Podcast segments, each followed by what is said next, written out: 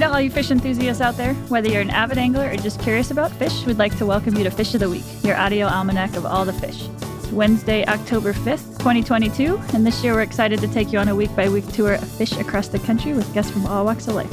I'm Katrina Liebich with the U.S. Fish and Wildlife Service in Alaska. I'm Guy Eroh, and this week we've got a fish with one of the most interesting legal histories in the United States. We're doing the snail darter finally. Awesome. Joining us to talk about this tiny Tennessee fish is Warren Stiles. He's a listing and recovery biologist for our Tennessee Ecological Services field office. And we've also got David Matthews, who's a fisheries biologist with the Tennessee Valley Authority. So, welcome, you two. Hey, folks. Thank you for having us. So, I was hoping one of you guys could help us first put this fish in context of what's a pretty large group of fishes that are referred to as darters. We've already covered the diamond darter and the holiday darter, and I'm curious where the snail darter fits in. Well, it sounds like you've covered a couple of the other genera in the group. This one is the genera Percina, so little perch. Hmm. and I mean, that's what they are. They're in the perch and walleye family, but these guys get four inches long and it's a, a really diverse family. I mean, something like, what is it, 80 or 100 species of these guys banging around the streams, mostly in the southeast. And if you had one, if you were like looking down in a stream or had one in hand, if you were so lucky, like what do they look like exactly? What's their coloration? What's their body shape? These guys are not as showy as the holiday darters. You know, they're they're mottled black and brown on their back. They're benthic fish, and so they're trying to look like the gravel below them. And then during breeding season, they get kind of this iridescent sheen down the side they're they're just a, a little brown fish. I mean, I, I uh, Warren's right. They're not as colorful as a lot of the darters that we have. I really love to see the look on someone's face when they see one live for the first time. They're kind of like, "Is that it? Really? That's it? yeah, that's it." yeah. And that's okay. This is a fairly recently described darter, only described back in the 70s by Etnier up there in Tennessee. Why do you want to call it a snail darter? Well, they feed primarily on snails as part of their life history. So, yeah, hence the snail darter. Yeah. Interesting. You know, I've been hearing a lot about darters. We don't have any here in Alaska, but these guys tend to have pretty specific ranges, it seems like. Could one of you guys tell us where exactly these fish are found? I mean, this one's kind of funny. When it was first found, it was thought to be just the little Tennessee. The species name is Tanasi, which is the Cherokee oh. town that was right there near where it was found. But now, you know, over the past 40 years, been documenting expansion of the species and discovering new populations. And now it's pretty much all through the Tennessee Valley. We've covered some species that are listed as either threatened or endangered. What does it really mean for a species to be considered endangered? You know, I, I feel like everyone listening kind of has a sense like, oh, well, we're worried that it might go extinct. But technical definitions wise, what what is an endangered species? What does that mean for it? An endangered species is a species at risk of extinction currently throughout all or a significant portion of its range. It's a timeline difference. It's not a level of threat, it's a timeline difference. And so a threatened species is at risk of becoming endangered within the foreseeable future. What, what does that mean, foreseeable future? How many years are we talking? It's, of course, not defined and it's not settled in case law or policy. It's something that we, when we're going through the listing process, our recommenders, our decision makers within the agency determine based on the biology of the species, what kind of data we have, what kind of threats they have. This is a short lived fish, three or four years so foreseeable future might be 30 years, hmm. you know. But for something like a tortoise or a sturgeon that can live, you know, 80, 90, 100 years, that's only one generation. It's a different time step. Oh, that's cool. Hmm. I hate ambiguity like that. you should go to law school.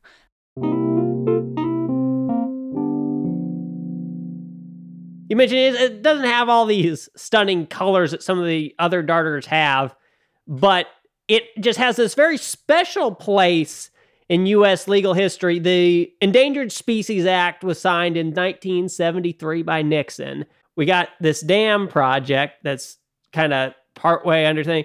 and all of a sudden we get this new species of darter that pops up right below it. Seems like it could be endangered. It gets listed under the ESA. And now this is one of the first major challenges because you got all these millions of dollars being put into Tellico Dam. And then there, there's a big lawsuit, a very famous lawsuit, TVA versus Hill. Is that right? TVA v. Hank Hill. Hmm. Was it really Hank Hill? Yeah. Really? Henry Hill.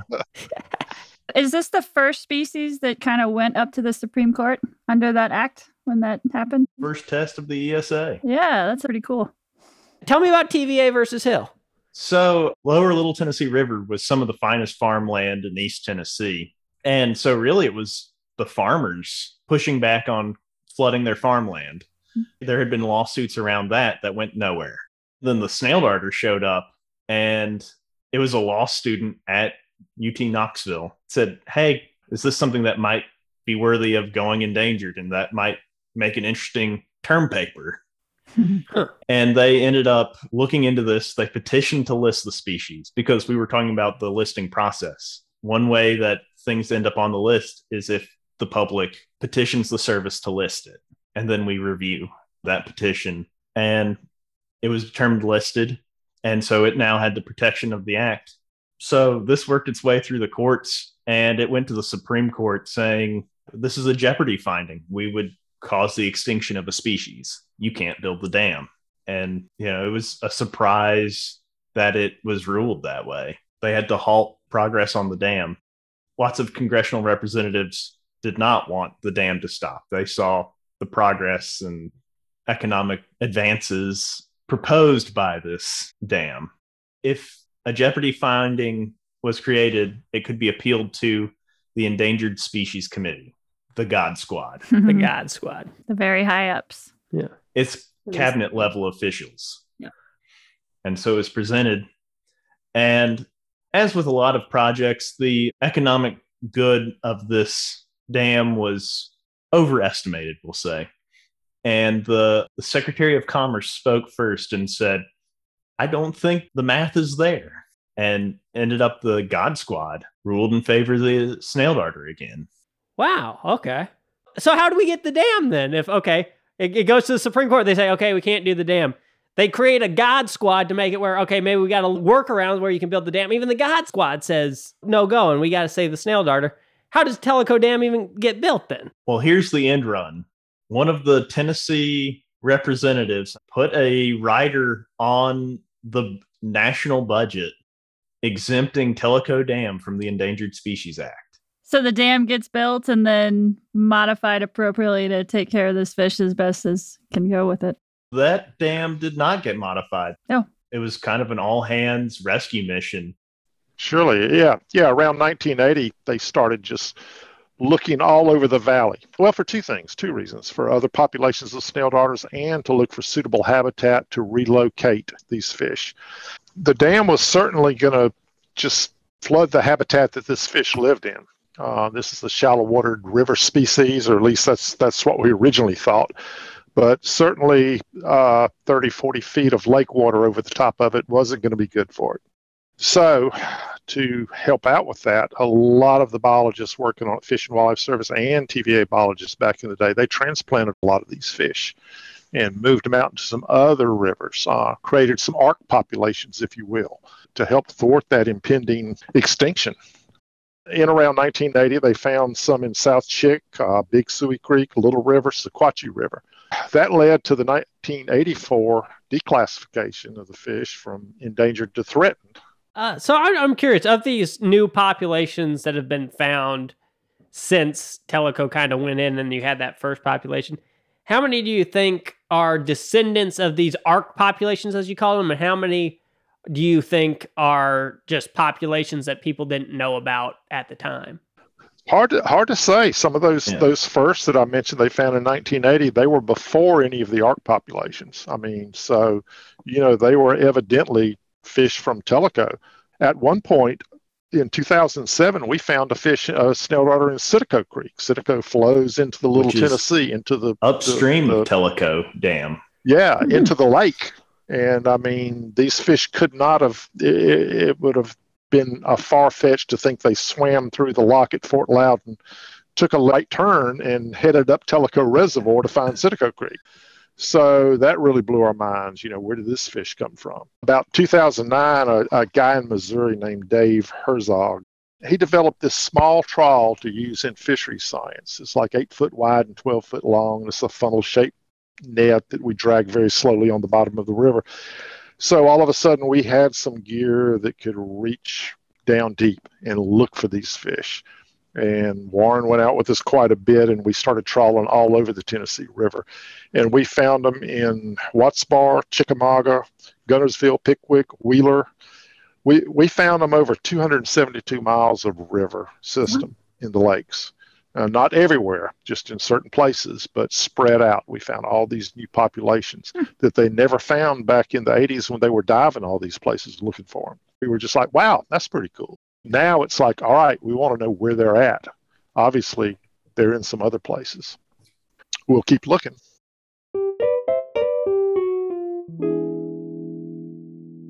What kind of things can we think about with dam operations and how those can be modified to maybe like minimize or reduce impacts on fish living upstream or downstream?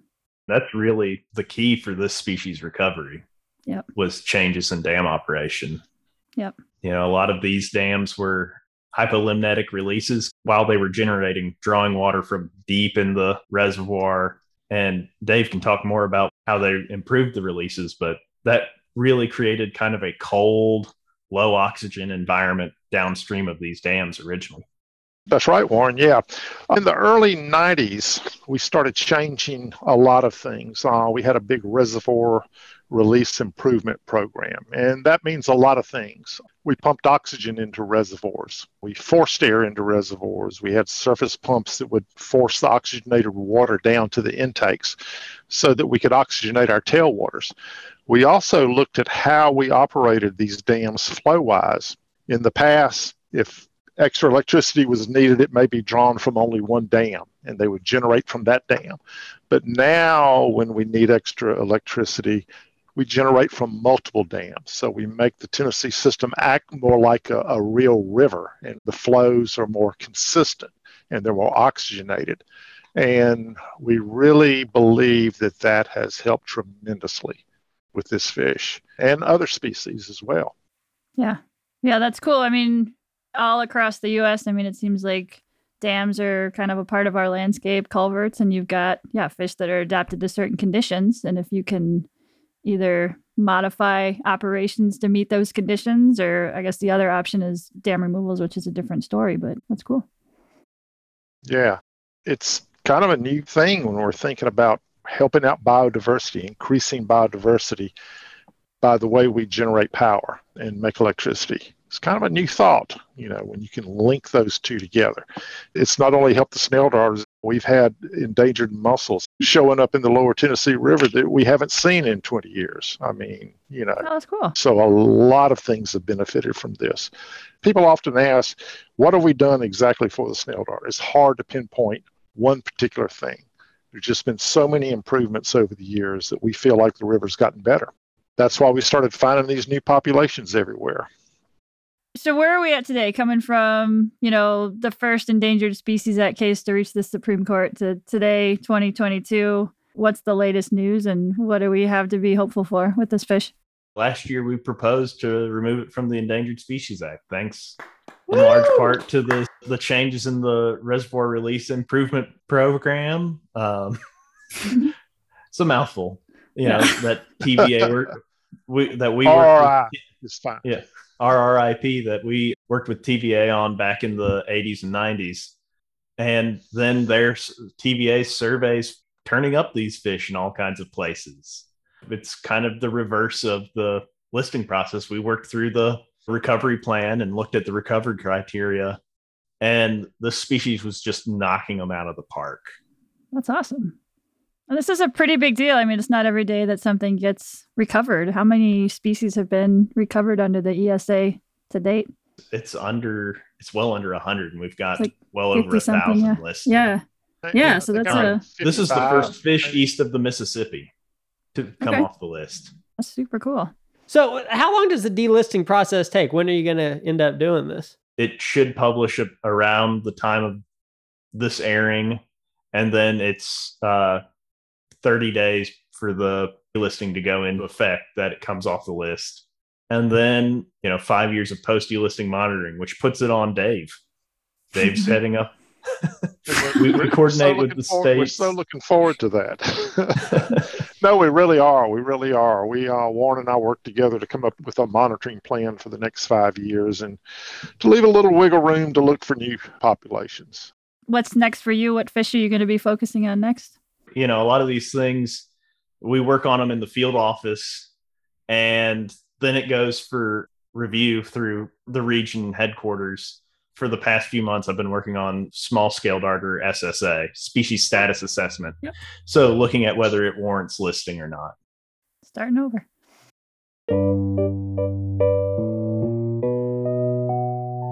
So I saw a quote from somebody from the 1970s. They called this fish worthless, unsightly, minute, inedible minnow. And to that, I think we could say not a lot of minnow. things like size doesn't matter. It's not a minnow, it's a darter. But in all seriousness, what does this fish represent to both of you? And why should people care about something so small that they can't eat?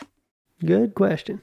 I mean, we can look at this different ways. It, it was a tool as a, a way to stop a dam in some ways. It, you know, everybody pinned it on the darter and it was, it was more than that. It was one pathway, but you know, you, we'll talk to endangered species folks and they'll bring up the rivet um, theory of endangered species where you, know you, if you're flying an airplane and you pop one rivet loose there goes one species there goes another species.